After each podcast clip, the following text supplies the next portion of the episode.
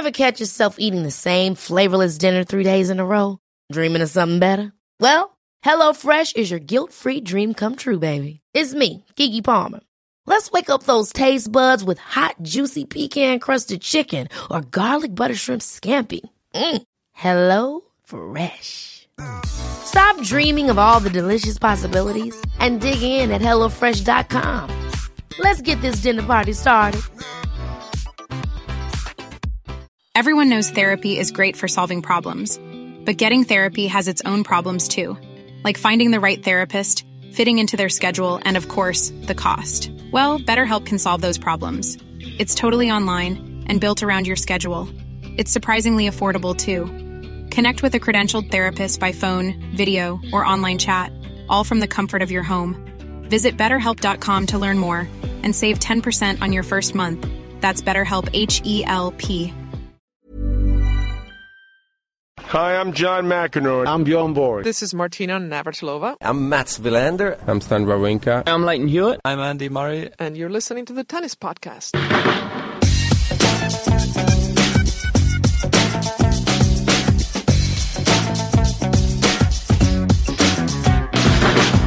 Well, hello and welcome to the US Open and the Tennis Podcast. My name is David Law. I'm here for BBC Radio 5 Live.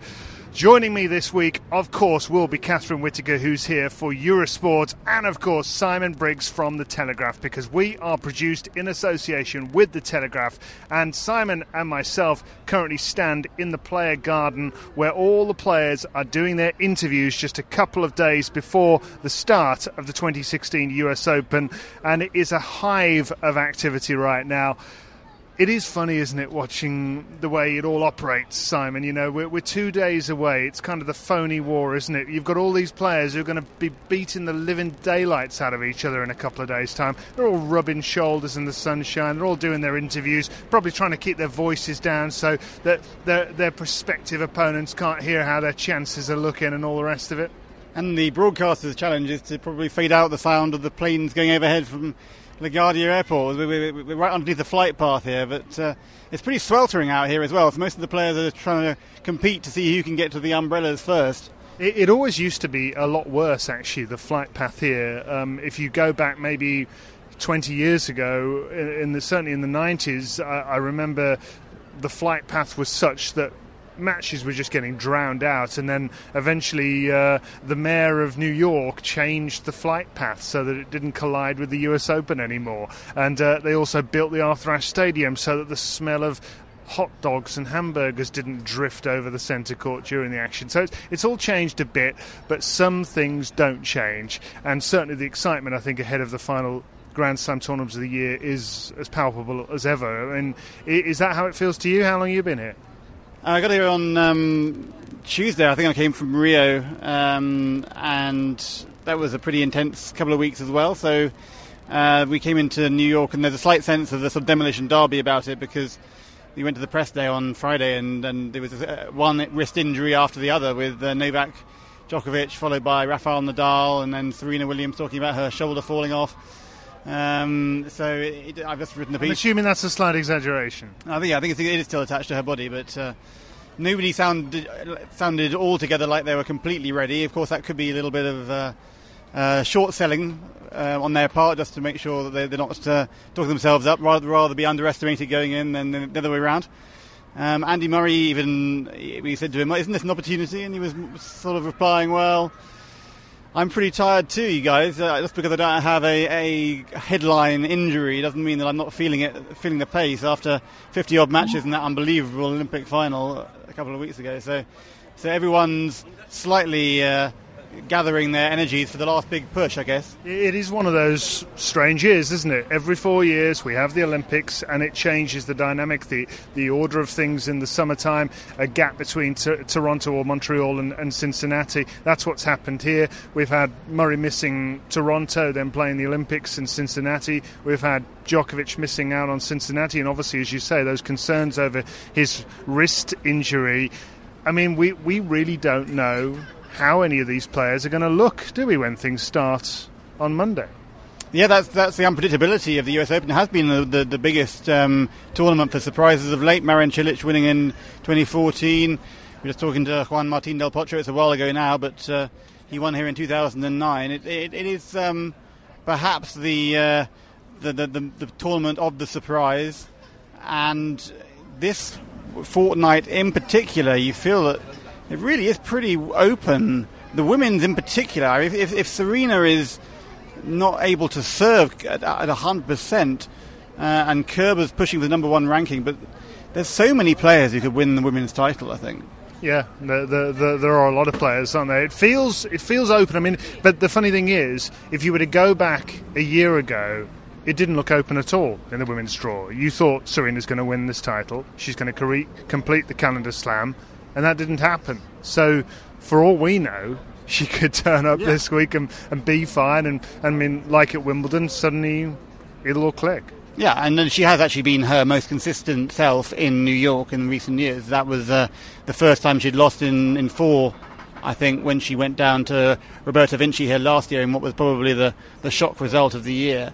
Uh, and then Flavia Pennetta uh, took over and, and uh, won the title. I've seen her around but she's not actually in, in contention anymore. It, one, it is one, strange. One, one, of the many, one of the many um, women's winners the last four or five years who have pretty much quit as soon as they, they got their biggest prize of their career. Yeah, that was a strange um, conclusion to the title last year, wasn't it? She wins the title and basically announces her retirement on the spot in the ceremony. I mean, that was uh, certainly memorable, but um, it was I'd almost forgotten about her until I saw her at the, at the sort of draw ceremony a, a, couple of days ago, and, and and that draw in particular.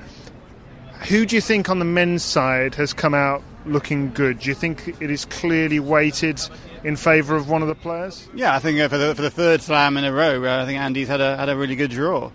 Um, he's got Dimitrov and Nishikori on his on his horizon, uh, Wawrinka in the semi-final theoretically. Um, and uh, you know Rafa and, and, Novak are both in the top half, and, and, and so are some of the more, the more dangerous floaters, including Del Potro. Um, Kyrgios on the bottom half, that, that, that's sort of one added ingredient. Um, but I think he'd have to beat Wawrinka for Murray to play him. So even then, that, that's that's uh, almost a, a, win-win situation. So yeah, Andy's he's had some tough draws, um, maybe going back a couple of years, but this summer and this year, he's obviously reached three slam finals coming in here. There's another stat that if he gets here to the final, he'll be the, I think, the fifth man to have done it in the Open era. Roger twice, Novak once, and Rod Laver once. So that's testament to his consistency. And he's had a slightly better draws this year. Yeah, uh, sometimes you need a little bit of luck to go with it, don't you? Now, we know that you always pick Andy Murray to win the title, so is that the, the same this time? I guess, yeah. I, I mean, uh, I spoke to uh, Mats Wilander um, this week, and he said that he, he, he rates Andy as his favourite, and he's never done that before for a slam title. The book is marginally calling it for Djokovic yeah. still. They're, they're, they're, still just that little bit hesitant, aren't they, to, to, to take into account even the Murray form, even the, the Djokovic suggestions of injury. I mean, how do you back against the guy? But the, I think if you were to maybe poll the majority of journalists here, I think the, the, the greater weight of them, even the non British journalists, would probably be picking Murray right now.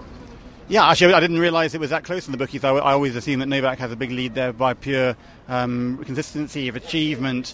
Uh, here comes Catherine, having having dealt with Dan Evans summarily. Uh, you, you, you, you put him to shame, I hope. Hello, Catherine. We, I tell you what, we've already talked about so far as Catherine Whitaker from Eurosport joins us, hot footing it from her interview with Dan Evans, who's one of the eight British players in the main draw. I, I, I can barely keep count. Um, and uh, Simon's been talking about uh, about Andy Murray's chances. He's obviously picking him. He's given us an update on, on Novak Djokovic. So what we'll do right now is we'll just change Simon Briggs for Catherine Whitaker because Simon's off to go and do another bit of work. You'll read all about his interview with Juan Martin Del Potro in Monday's Telegraph, and uh, of course he'll be making regular appearances with us here on the Tennis Podcast, brought to you in association with the Telegraph. And uh, and Catherine, thankfully, it's you and me me again, and, and, and Simon Briggs um, has gone. He's off to enjoy the air conditioning, isn't he? That's what he's doing. yes, I arrived in a coat. I've just arrived from the airport, and I arrived in a coat. And I mean, Catherine's not exactly unused to giving me looks of disdain, but the one she greeted me with just about 10 minutes ago really topped the lot. How, how are you, Catherine? How have your last couple of days been? You've been here for Eurosport, uh, I imagine doing lots of interviews in, in this incredible area that is set up for exactly that purpose. It's a sort of, there's artificial grass laid down just outside where the players get their rackets strung and the, and the gymnasium and the locker rooms and there's upstairs to the player lounge. And, and we are surrounded right now. We're standing next to, first of all, a, a sort of smoothie maker and a, and a coffee shop. And, and then there are lots of little benches and tables. And I mean, there, there are dozens of television cameras and players milling around being interviewed. Yeah, this media garden area here at Flushing Meadows is one of the m- most remarkable places for me on the tennis tour because I remember when I came here to work as a journalist for the first time last year. I, you know, they're so hot on security here, and no, ma'am, you can't go there. No, ma'am, that's forbidden. And I was so surprised at how free and easy it was, and it was just, you know, journalists are just, you know, once you're in, go wherever you like. Yeah, there's there's there's all the players' locker rooms. Yeah, you can go there, you can go there, whatever.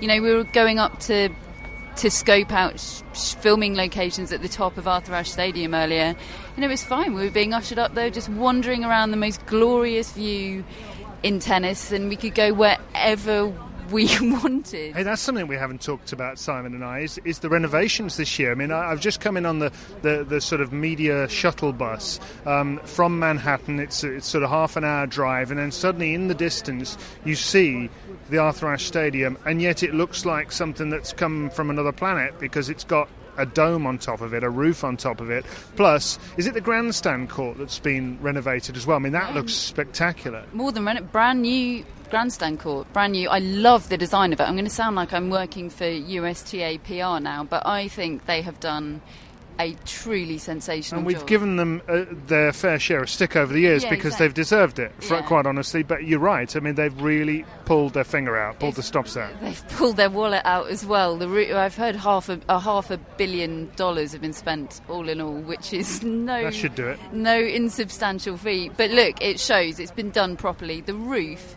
is amazing. It's sort of a canopy which sits so you go up to the top. Uh, and it still feels open. You're up at the top there, you still got the breeze, it still feels open air. I can imagine, even with the roof closed, you're still going to be able to retain some of the open air feel, which I think is incredible. And the grandstand court, the design of it, it's, it's really beautiful. It's really architecturally beautiful. I'm, I'm blown away. I think it's great. Oh, that's great to hear. And and I think they're going to do the, something similar with the Louis Armstrong court in a, in a year or two. So this place is is really really going places. I mean, I, I, I spoke to Stephen Farrow, our, our, our tournament director at the Aegon Championships, a couple of days ago, who's been here a few days as well, and he was saying that there's lots more permanent seating as well, and it just feels like. That the whole place has had the makeover it's it's needed. Yeah, they've caught up very quickly. There is no doubt they were behind. And all the other Grand Slams, possibly with the exception of Paris, but they have enormous space issues there. And of course, they, they are building the roof, albeit slowly compared to here. You know, they've they realised, perhaps a little too late, that they were falling behind. And boy, have they made up for lost time. It feels it feels like they've done this work incredibly quickly. It's like it, it's like I mean maybe that's just how things are in New York. I was two days ago I was in the taxi from the airport and the New York skyline was coming into view and I realised there was an enormous skyscraper bigger than the Empire State Building that's just been knocked up in a year. What it literally was not there. The, the biggest building in New York was not there 12 months ago. They've built it in a year. I understand apartments in there are a minimum of 20 million dollars. So Oh, we'll, we'll be all right. And if we maybe we put together, get get a tennis podcast pad in the richest building in the world, eh? one day. get one. Maybe we could. We probably get one brick. I reckon if we if we put it together. Um, Catherine, before we, we start talking draws and press conferences and all the interviews you've been doing, just uh, one other thing that you'll see if you do happen to be coming to the U.S. Open over the next uh, the next couple of weeks, uh, you'll have the opportunity to buy. You may remember this from our French Open preview show. We were talking about Racket Magazine, the the print only tennis magazine. That they were sponsoring us. They're sponsoring us again just for our preview show here as well. But you know, we we just want to also give them a mention because of the fact that they are out now. They're in print. They're in the on the bookshelves. You can get a copy if you're at the US Open in the bookstore here. I mean, it is a spectacular front cover they've got uh, in this premiere edition of, of the magazine. They've got Yannick Noah illustrated in there against the, the clearly the French Open backdrop in full flow, and uh, it's it's a glorious sight. You'll see lots of, of wonderful articles in Racket magazine. You can get a copy on their website. You can subscribe to the, the four issue series for the year on racketmag.com racket.com. I should say that's racket spelt correctly with the CQ rather than the CK. Uh, that, uh, you know, I, am a traditionalist. BBC uh, journalist David Law. Yeah, so uh, racketmag.com if you want to subscribe, get it delivered straight to you. Wonderful print only coffee table magazine. You can also get it in uh, various places in New York. There are one or two retailers in New York you can get it, and also in London at uh, Mag Culture on St John Street if you happen to be in London. But you can also get it online, racketmag.com, and you can get it at the US Open, Catherine Yeah, I, th- I, mean, I think uh, we're we feel a kinship with what they're doing because you know they're tennis fans. They're doing it off their own bat. Yes, they're hoping to make some money from it, but it, they're doing it out of a love for the game, and you know they are they're doing it, and that's sort of what we're trying to do with this podcast, isn't it? So, um, yeah, though we say so ourselves, I I think it should be commended. Yes, even if they are sponsoring us, we still believe it. Even if even if they are sponsoring us. Anyway, Catherine. So the U.S. Open, the U.S. Open is about to start. Two days away. I mean, it's it's such an exciting prospect, and there are so many storylines going to unfold over the next couple of weeks. Your immediate response to the draw uh, both the men's and the women's. Did, did, did anything really stand out to you? Simon's mentioned that he feels that Andy Murray, for a third slam in the row, has got lucky in his view in terms of the, the relative strengths of the, the, the, the routes through to the latter stages for the players. The, the thing that really struck me, I think, was that early on, Rafael Nadal's draw looked all right. And then suddenly, if he were to get to the quarters, he'd be looking at Raonic, and then the semis, maybe Djokovic, and the final Murray.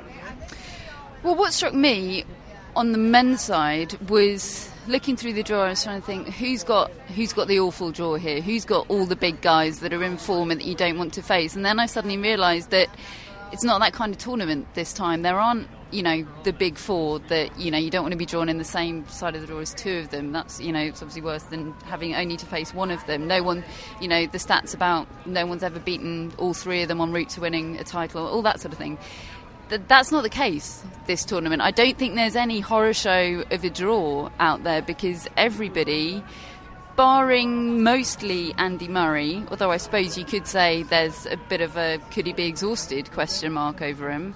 Everybody has a question mark over them. You know, I was really. I really wasn't sure about Novak Djokovic in press yesterday. Certainly not wanting to give much away about that wrist. He won't even say exactly what the injury is. I'm sure a certain amount of that is game playing. He doesn't want to give away to his opponents what the injury is. But certainly, I don't think all is 100% there. You know, Stanford. That's certainly what he said, isn't it? He said he said he's trying his best to get to be as close to 100% as he can when the sto- when the tournament starts. Now, again, you, you, are quite right. That may he he may be absolutely fine for for all we know. Why should he tell us every single thing that's going on? But certainly, expectations are being played down to a certain degree. There, that is without question. He has cancelled practices, but then I understand he also stays at a place which has a tennis court, so it's entirely possible that he could be just choosing to practice in private away from prying eyes instead of doing so here at Flushing Meadow. So, I mean, frankly, no one knows, but there. It, that's why it's a big question mark in, in a way there hasn't been previously. And then you look at with Federer gone, you go down the draw. Obviously, there's a question mark over Rafael Nadal. The last time we saw him, he was retiring in Cincinnati with not one but two injuries.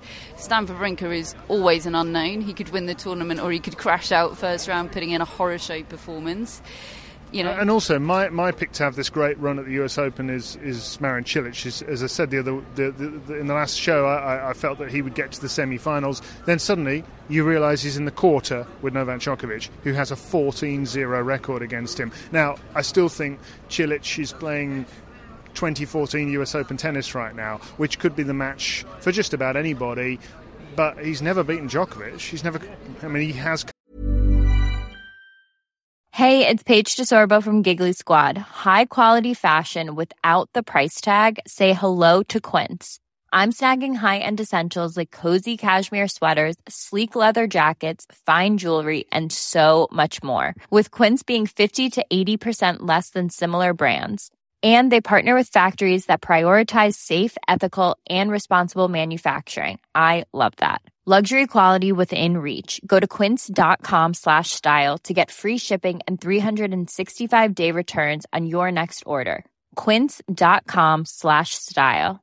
Quality sleep is essential. That's why the Sleep Number Smart Bed is designed for your ever evolving sleep needs. Need a bed that's firmer or softer on either side? Helps you sleep at a comfortable temperature? Sleep Number Smart Beds let you individualize your comfort so you sleep better together. JD Power ranks Sleep Number number 1 in customer satisfaction with mattresses purchased in-store. And now, save 50% on the Sleep Number limited edition Smart Bed for a limited time. For JD Power 2023 award information, visit jdpower.com/awards. Only at a Sleep Number store or sleepnumber.com. This edition of the Tennis Podcast is sponsored by Tennis Channel, and Tennis Channel Plus is the place to watch the French Open. They've got every court live, and you can watch on your phone or your smart TV, both in HD. Matt, this sounds like your kind of thing. Yeah, there's nothing I like more than watching multiple courts with matches everywhere, dipping in to where there's the latest final set tiebreak or even the latest bit of aggro. And David, don't worry, you can just watch your favourite court, Suzanne Lenglen, all day if you want. But whatever you choose, the French Open promises unforgettable moments and new chapters in tennis history. Do you know, I think in a lot of ways, the French Open is now my favourite slam. It's the strategy of the clay court tennis, the way it challenges players, and particularly now with legends of the game up against a new generation of young players. I cannot wait.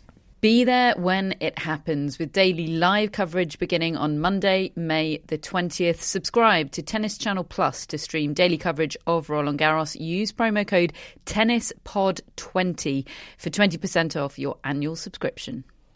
Come close at Wimbledon that year. In fact, he, he led him two sets to one. But, you know, he usually has his way pretty handily, does Djokovic, with, with Cilic.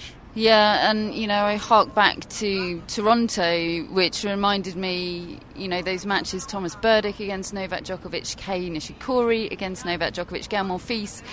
How difficult it is, even when you're playing well, even when you're playing better than your opponent, to overcome mental baggage like that. The mental baggage of a 14 0 record is just enormous. I, and I think that could be the decisive factor, even if Marin Cilic were playing lights out tennis and Djokovic is slightly hampered in the way we think he possibly might be there. So it's disappointing for Cilic. I was also particularly surprised by Djokovic revealing in his press conference that, that there were personal reasons at play for him not playing at his best at Wimbledon. I was really surprised whether, I mean, regardless of whether it's the case or not, I mean, everybody has personal issues in their life. Usually, though, tennis players don't hint that there are any. Yeah, it was a fantastic question actually from Paul Newman of The Independent that drew that answer out of Djokovic. I was, I think everybody in the room was a little bit taken aback, but the way the question was phrased sort of, I don't know, didn't back him into a corner, but he, I think a bit like I've seen so many times with Grigor Dimitrov in press conferences, I don't think he intended to be as frank as he ended up being when he opened his mouth to speak. It just sort of tumbled out. And uh, he says whatever it was is now resolved. In what way, you don't know. I mean, we, we really don't know any other details. But yeah, it was a. It was a startling moment of, of frankness, I suppose. Yeah, we like a bit of candour here on the Tennis Podcast, almost as much as we like uh, a bit of aggro and a pole vault. But anyway, Catherine won't let me do any of those, so uh, we'll just go with candour. Um, in the women's draw, Catherine, uh, I, I, managed to get a sneak preview listen of a little interview that Simon has done with uh, Angelique Kerber. Uh, which will be in the, the Telegraph on Monday, uh, which was very interesting. Can't give you all the details, obviously, but she she sounds like she's in a good place. I know she she's had a couple of heartbreakers in terms of on paper losses in both uh, the Olympics and Cincinnati, but you know I'd be surprised if she bombed. You know, whereas with Garbiñe Muguruza, you get these these extraordinary peaks and then these real troughs and dips, often straight afterwards. You, we're not getting that really with with Kerber. We had a blip, didn't we, in, in the sort of springtime, and she didn't play that well on the clay, apart from Stuttgart. But you know, she's consistently producing and getting to the latter stages. Yeah, I agree. I've, it would be a real surprise if she bombed in the way that it wasn't in Paris necessarily. Um, yeah, she just seems so relaxed. I saw her earlier. She was doing an interview. So our German Eurosport counterparts, my colleagues, I suppose, they have on the continent they have quite different sort of editorial guidelines, editorial standards. They like to do something a bit funky, different camera shots. She was just sat down on the grass with um, Matthias, the German Eurosport presenter. They were just doing an interview, just sat on the grass here in the media garden like it was sort of a school picnic or something. She could not have looked more chilled out. I saw her wander over for the interview and he was like, Oh, we're going to do it sitting down on the grass over there if that's right. And she was like, Okay, yeah, that's fine. I, I mean, can you imagine Serena Williams doing that? I don't think. Well, I don't know, actually. I, I, do you know, sometimes I tend to think with some of these players that we, because we don't expect that they will, we don't ask. And I sometimes think if we just chilled out a bit ourselves with them and spoke to them like we would anybody else, they'd probably be game for, for all sorts of relaxed settings, you know, and, and they like a. I actually think, you know, they don't mind a bit of normality, these tennis players. Yeah, oh, I, tell you, I wouldn't mind a picnic right now. Yeah, now well, that you mention it. Having said that, I did just see Barry Flatman of the Times greet Dan Evans with the words "How are Villa doing? Still sh star t." well, and uh, you know, you only have to look at the results. That's all I'm saying. Um, Catherine, you have uh, obviously been here for a, couple of days. Um, what is the feeling like this year? You were here last year when we had all hype around Serena and she she reached the semis, but the, you know the, the, the final had sold out, hadn't it, ahead of the men's. Everybody's thinking calendar slam. Now she could she could get something equally in many ways as as significant, maybe not as dramatic in terms of beating Steffi's record, but you know it would still be a major deal. How, how, what, what what are you sensing around her right now? I worry about the shoulder. She didn't say anything about it in press, but that almost told the story. She was very, very. It started off a very tetchy press conference with a lot of one word mm. answers. She warmed up a little bit. Um, she definitely didn't want to say an awful lot. She said she admitted that you know she does not have the match practice she needs. But hey, we've seen her win Grand Slams with zero match practice going in, so that's not necessarily a decisive factor. But I just got the sense that she had potentially a doubt in her mind. That doesn't mean she's not going to win the tournament. It just means she's not as nailed on as she was. I do, I think there's pressure. I think she wants it desperately. I think she wants to do it here desperately. Um, I don't think it's quite the same pressure as last year. I mean, uh, last year it was everything. It was the defining feature of the tournament. And you saw it in that documentary, didn't you? And we, we then got that that incredible insight with the camera following her behind the scenes and, and her admitting and showing how much it was all bothering her. I mean, it was an enormous pressure. Yeah, I don't think it's quite that, but I, I think it's a lot. And, uh, you know, we now know how much she feels the pressure. So even if it is less, she'll still be feeling it. Um, and she's still I mean, it's so obvious still, even with her being um, tetchy and, and not really wanting to chat to the press, she still gave away how much she wants it. She still couldn't help herself saying how hungry she is to get this one and to get it here.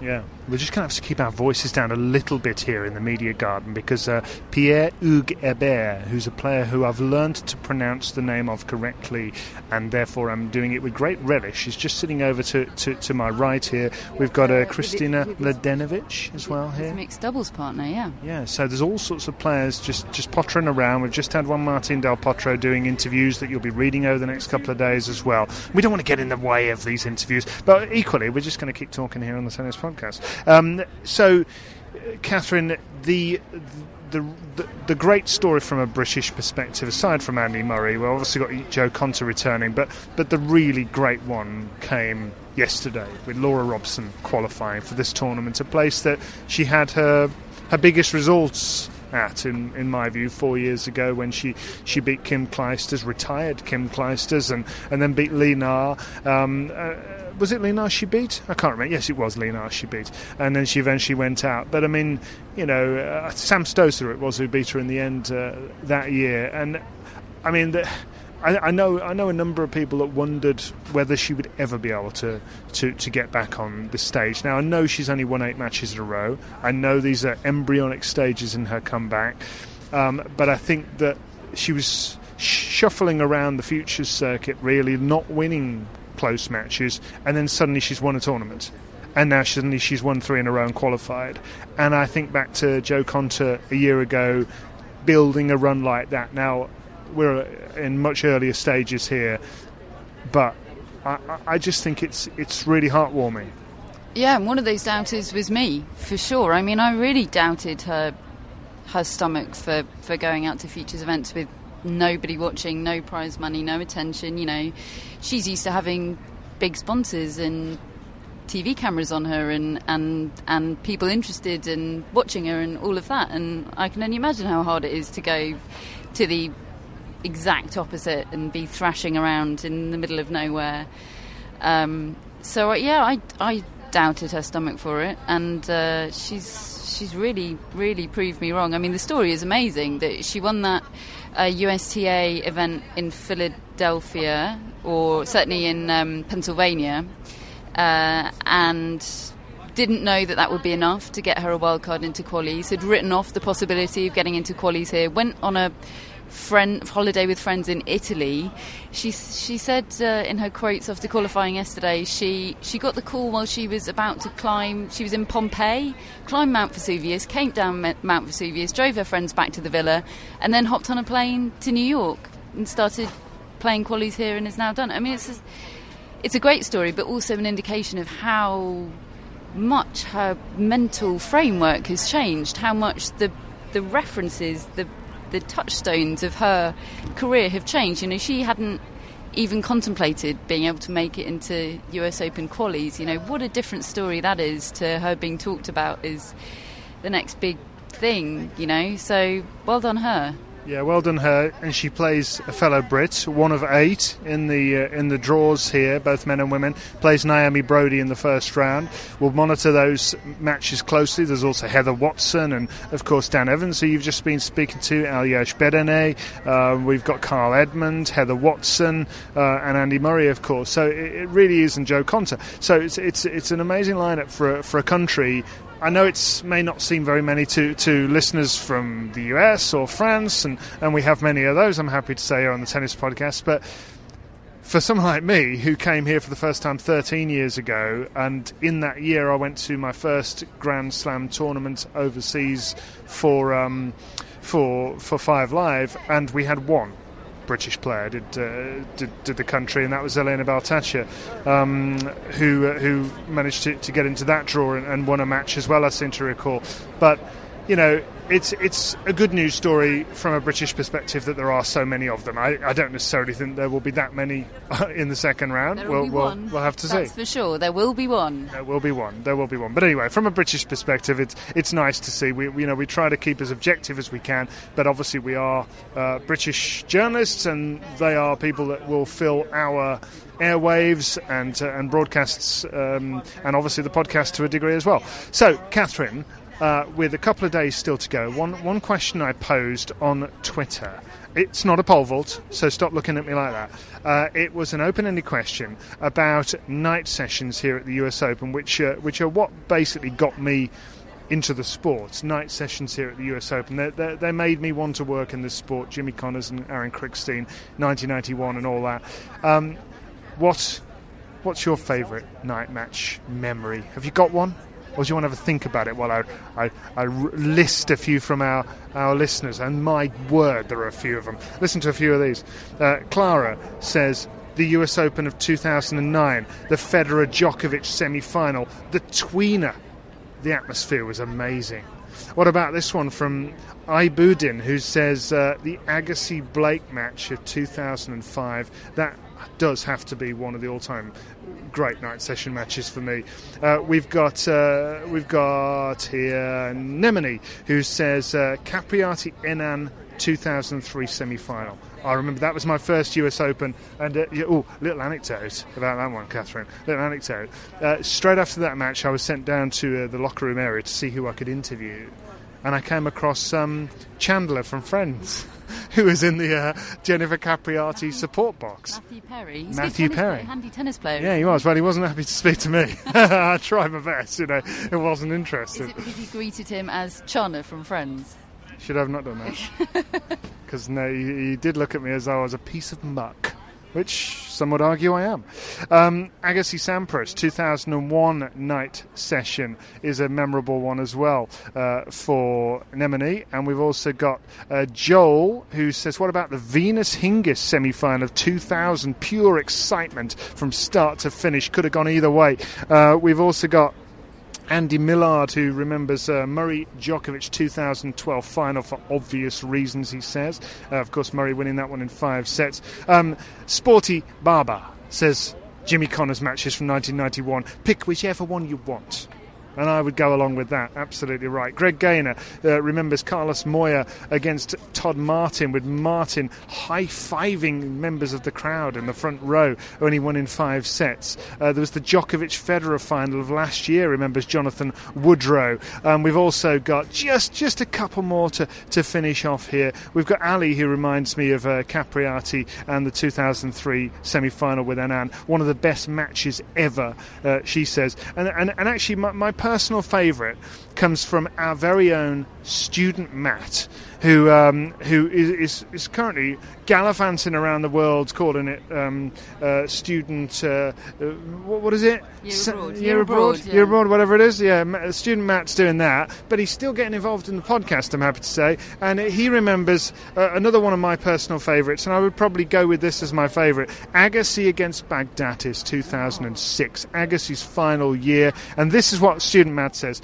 cortisone injection, boisterous, raucous crowd, brilliant tennis, career on the line, racket smashes, comeback, fifth set, cramps, back pain, great respect of the end.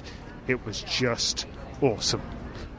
That is what student Matt has to say about things, and I, and I, and I wholeheartedly agree with him. I don't disagree. I have one other entry, possibly a bit random, but it just sprung to my mind, but uh, probably quite a personal memory. I don't know. I think it was 2002 quarterfinals. Andy Roddick just breaking onto the scene. Lleyton Hewitt was the incumbent world number one, and it went to a fifth set. And you know, I think was it in the Visor? Day? I think it was even pre. No, it was pre-Visor. It was pre-Visor, and it was it was a great rant, wasn't it, from Roddick? It, well, it, I mean, the, the pre-Hawkeye as well, and the match seemed to turn, inexperienced as Roddick was on the, at the time, by an, uh, on an overrule by George Diaz, the umpire, on the far sideline, which, according to inaccurate video replays, did look to be a dodgy overrule, quite frankly. Uh, Roddick went nuts. I mean, it just had everything. It had everything, and uh, Hewitt went on to win the tournament, and uh, of course, Roddick went on to win the tournament as well a couple of years later. So, all was well. No, one year later, in fact. One year later, 2003. 2003 won the title, yeah. So uh, yeah, that's the one that jumped out at me. Not necessarily the best one, but just it was just when I was getting really into tennis. It was just when I was staying up through the night to watch tennis on the telly, like the like a proper loser.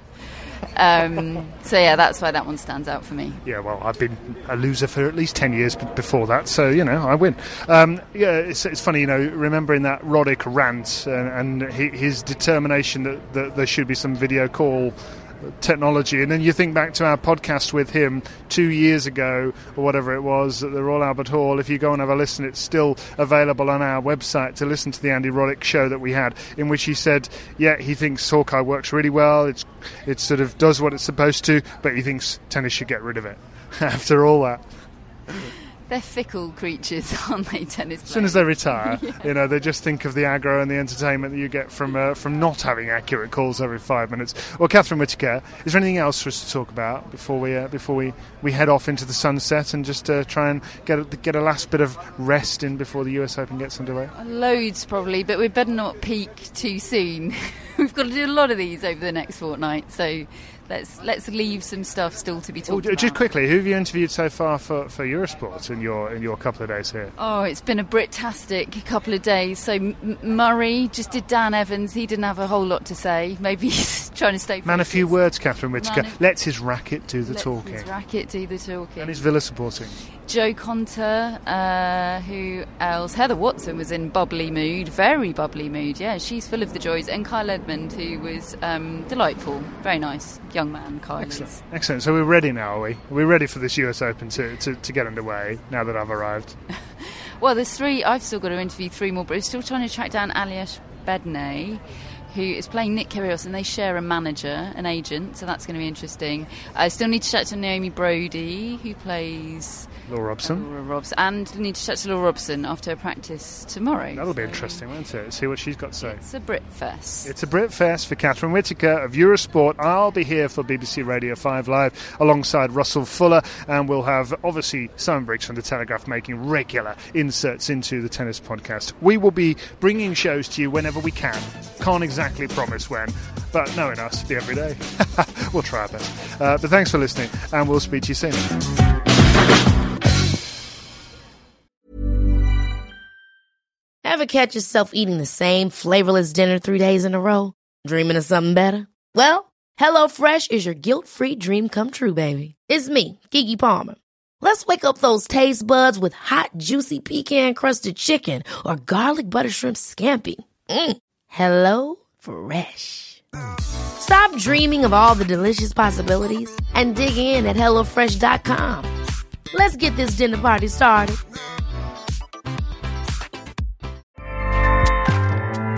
ACAST powers the world's best podcasts. Here's a show that we recommend. Winning is an everyday mindset, and we're here to help. I'm Craig Robinson. Join me and Coach John Calipari for Ways to Win. We're kicking off during March Madness. Cal's Kentucky Wildcats are in the hunt. So throughout the tournament, I'm going to call up my friend to ask about his wins, losses, and especially what he's telling his players in the locker room. You gotta win every day. Find the Ways to Win podcast anywhere you listen. ACAST helps creators launch, grow, and monetize their podcasts everywhere. ACAST.com.